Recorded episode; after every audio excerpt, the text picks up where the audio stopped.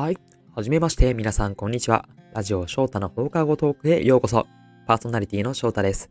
このラジオ番組は、元学校の教師である私翔太が、放課後の教室に残っている生徒こと、スチューデントリスナーさんの皆さんと、談笑を楽しんだり、コーナー企画で交流をしたりしていこうという番組になっています。現役の学生の方はもちろん、今は違う人も誰しも学生時代は経験していたはずですよね。ここでは、学生時代に戻ったつもりで番組をぜひ楽しんでいただけたらと思います。スタンド FM のレターやインスタグラムの DM で随時番組への参加お待ちしております。それでは放課後に仕事終わりに少しだけお話をしていきましょう。